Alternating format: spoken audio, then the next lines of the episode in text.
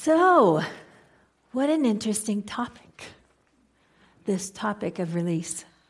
I did some looking, and this is an important one. Not that any of the others were not, but it was kind of important to me because it sounds like a boring topic to me. Just the whole idea that we're going to spend a whole month on elimination sounded. Something just didn't sit with me.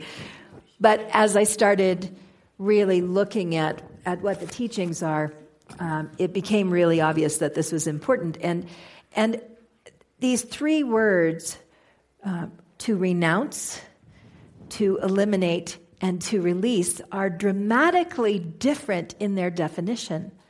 So, if you renounce something, by definition, you turn your back to it. I renounce you. You are no longer part of my family. Right? Yeah, my kids will tell you that's not allowed in my house. you can't get rid of your family, you can get rid of other things. But there are things that we renounce, aren't there? There are things that we turn our back to and say, that is not acceptable in my world. I'm not going to have it. I'm not even going to spend my time on it. Are any of you familiar with uh, Bishop John Shelby Spong? wonderful, wonderful uh, writer, prolific teacher, really amazing person who said recently, I renounce any additional conversation about whether or not we should allow same, same gender marriage. This conversation is over now. Uh, very powerful. Not going to even talk about it anymore. We're past that. That is a renunciation. To eliminate something means it's gone. It's gone. It doesn't mean I'm eliminating sugar for two weeks from my diet. If you're going back to it, you did not eliminate it. You removed it, but if you eliminate it, it's gone, finished, done. Interestingly, to release something means to set it free to take it out of any sense of containment. So these are three very different words that Fillmore put all together as one power because they all have to do with decision making. They all have to have to do with how long we make the decision for and what the particular topic is. So what I love about this video is it kind of shows the the, the way things go when people hear about us the first time. You know, that, that kind of woo woo thing that people think we are. But Charles and Myrtle Fillmore taught practicality in all of their spiritual teachings. They named the whole movement after that practical application.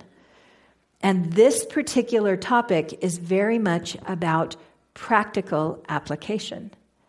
So, the subject of of release and elimination, I got to thinking about who reminded me of that subject. Who could I tie in that would be a good fit for that subject? And the character I came up with was Oscar the Grouch. Do you all know who Oscar the Grouch is? No. Some people don't know who Oscar the Grouch is. Do you have children? Did they watch Sesame Street? Yes? Okay. Oscar the Grouch is the character who lives in the trash can on Sesame Street. And so, if you haven't watched this, we, you have been greatly deprived, and we need to fix that for you. So, most of us have either grew up on or have kids who grew up on Sesame Street. And Oscar the Grouch always comes out of the top of his trash can and talks to you. But when Oscar was first created in his first year, he was his color was called russet, which is the same color that uh, Charles Fillmore assigned to this particular topic, and it's about that color, is what you would call russet. And he was like that. He's now green, but he was russet and he had a unibrow, very big unibrow. And, um, and he was always grouchy.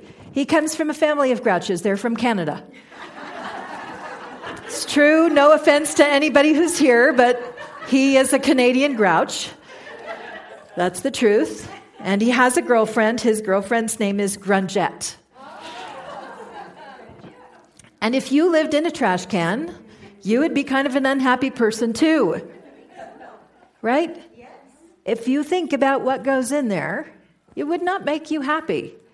And he doesn't have much as far as like he lives in there. You never see the trash can get emptied.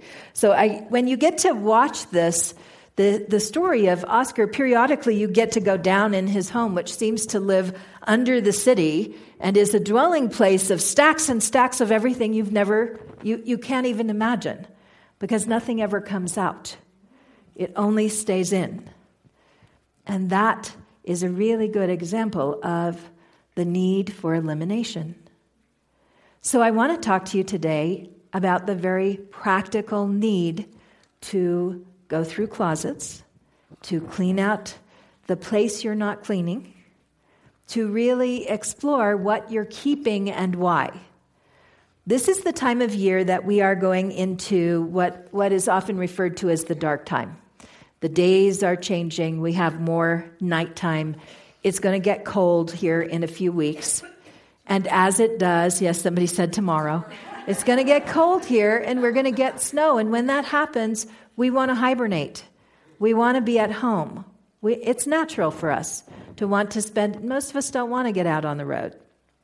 And so to prepare for that, to think about preparing for that, is important.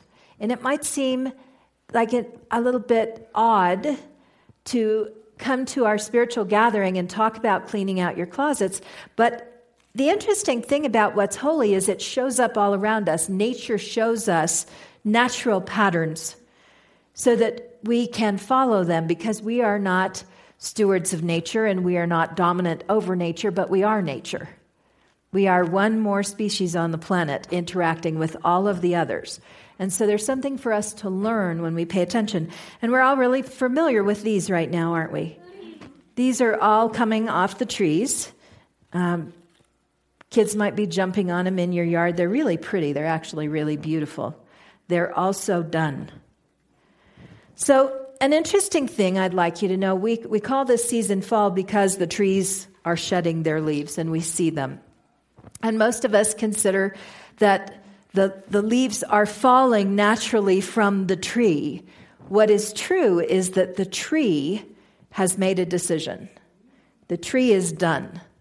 So, trees create something called an abscission cell. And at this time of the year, when the leaves are no longer getting enough sun to photosynthesize carbohydrates that feed the tree, the tree says, okay, no more. You don't get to stay here. I'm not getting anything from you. You're, right now, you're a hitchhiker. You have to go. And so the tree at the end of each stem begins to lay. And if you look really close, you can see a little bump. Look really close on your trees. Begins to lay a layer of abscission cells that effectively cut off the leaf so it can be eliminated. So rather than this simply being the leaves drying up and blowing away, this is the tree saying, Get off of me. Get off of me. I'm done now. I have something else to do. I need you to get off of me. And that's what I want you to think about right now in your life. What are you carrying that needs to get off of you? What is stored in your home, in your closet, that needs to go? that's taking up space? What, what is in your heart that you're carrying around every day? Could be a resentment, could be an anger, could be a frustration that it's time to let go of. What will you surrender so that you can have space?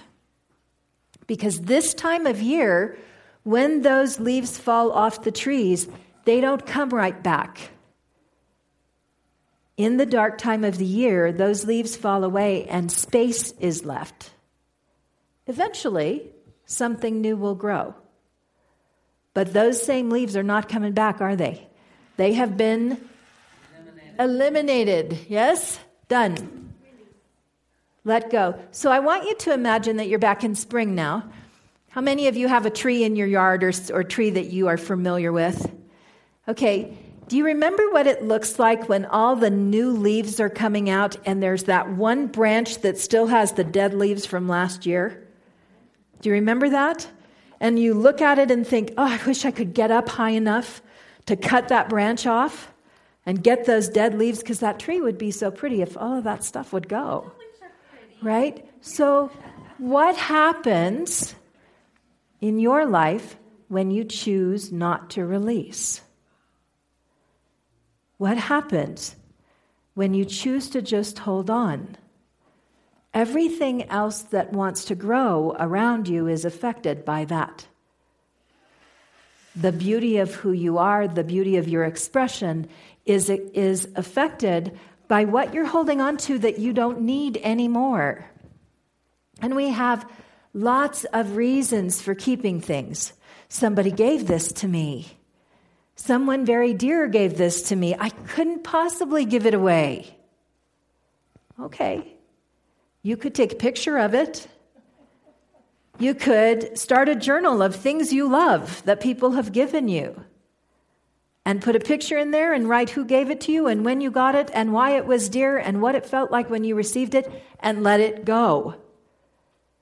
Because the thing is, we have a world full of people needing things that are in our closets. We have a world full of people waiting. And it's, you know, I hated it when my mom said, There are people starving in China. Well, we might not be able to feed the people in China, but there are people who need coats right now. It's going to get cold. How many coats do you have in your closet that you really wear? Right? The ones that you don't, it's time to let them go. We do some interesting things. We're a very consumer oriented society, and I'm going to tell you something that shocks me. I because I did a little research on it.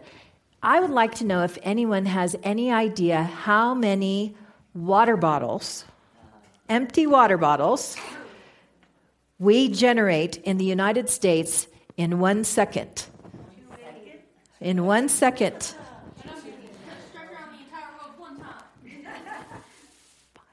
Fifteen hundred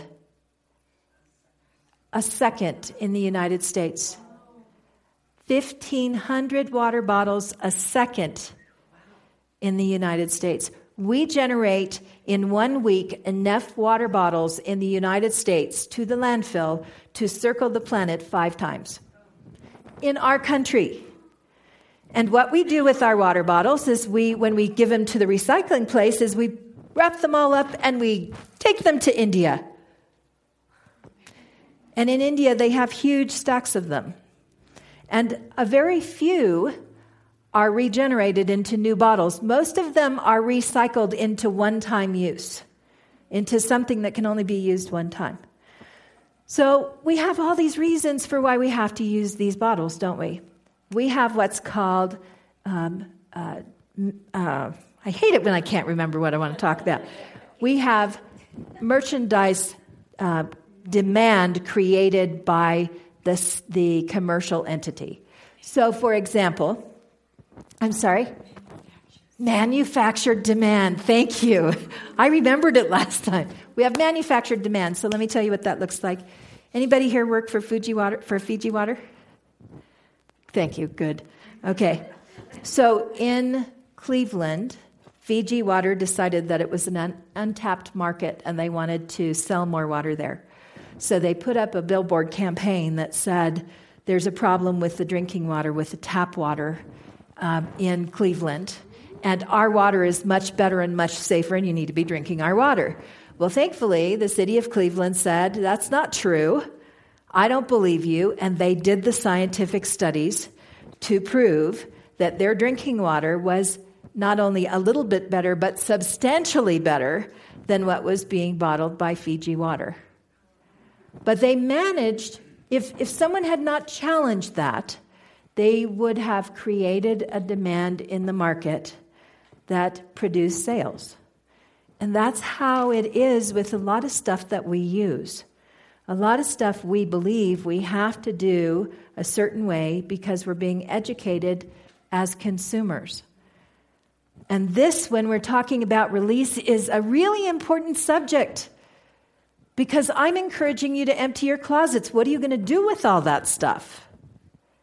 What's going to happen now? There's a difference between eliminating falling to the ground and sweeping up and putting in the trash can, or eliminating falling to the ground and becoming the rich, nourishing soil that our leaves become for the next year. We have to think about what we're clearing. So I don't want you to think about can you clear your whole house of everything you don't want? I want you to think about can you go through the things that you have in your house that are completely usable and give them away consciously? Can you think about what you're ready to send back out into the world as usable abundance?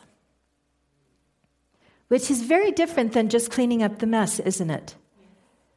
If we were responsible, really responsible in our process of release, we would be sending abundance out into the world because we would be considering what we're taking in as something we ultimately have to pass on.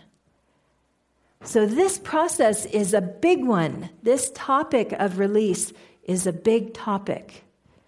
And it has to do with more than just cleaning out a closet. It has to do with how we live on the, on the planet and how we take care of each other and what we choose to be, whether we choose to be people who have no conscience about how we consume, or we choose to be people understanding how very abundant and gifted we are, how much we have that could make a difference.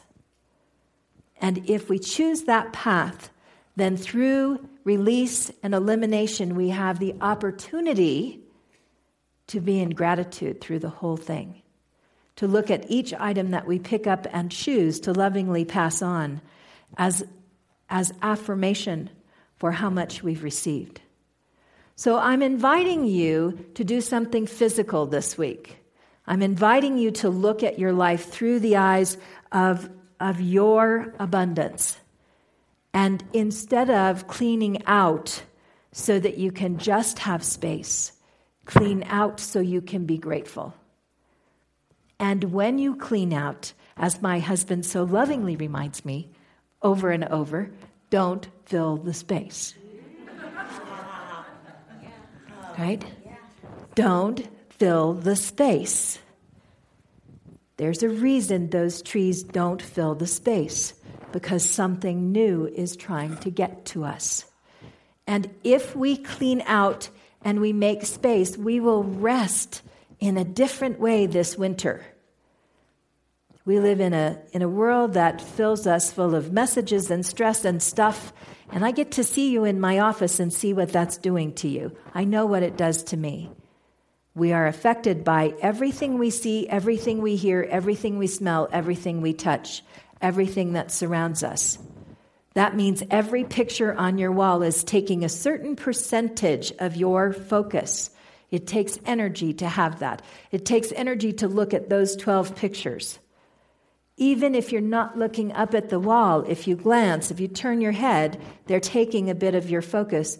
How much in your home is taking your energy? Look at where you can simplify so you can rest this winter.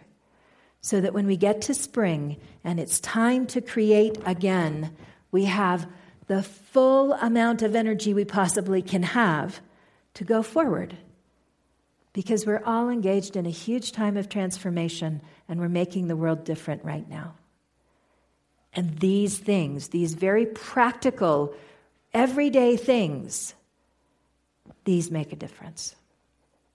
I have a couple quotes for you on the topic of release.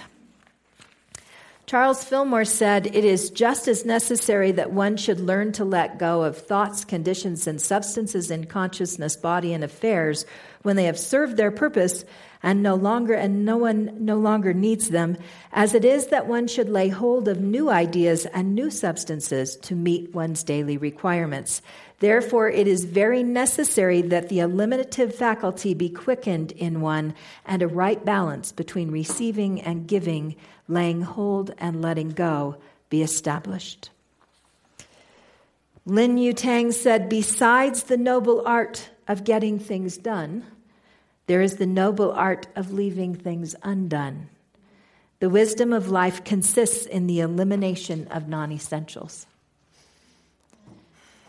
Elbert Hubbard said, The sculptor produces the beautiful statue by chipping away such parts of the marble block as are not needed. It is a process of elimination. Anthony Lasone said, To ease the pain, eliminate the anger. Alan Cohen said, You empower what you fight, you withdraw power from what you release. And finally, it's anonymous. Autumn is the second spring with every leaf a flower.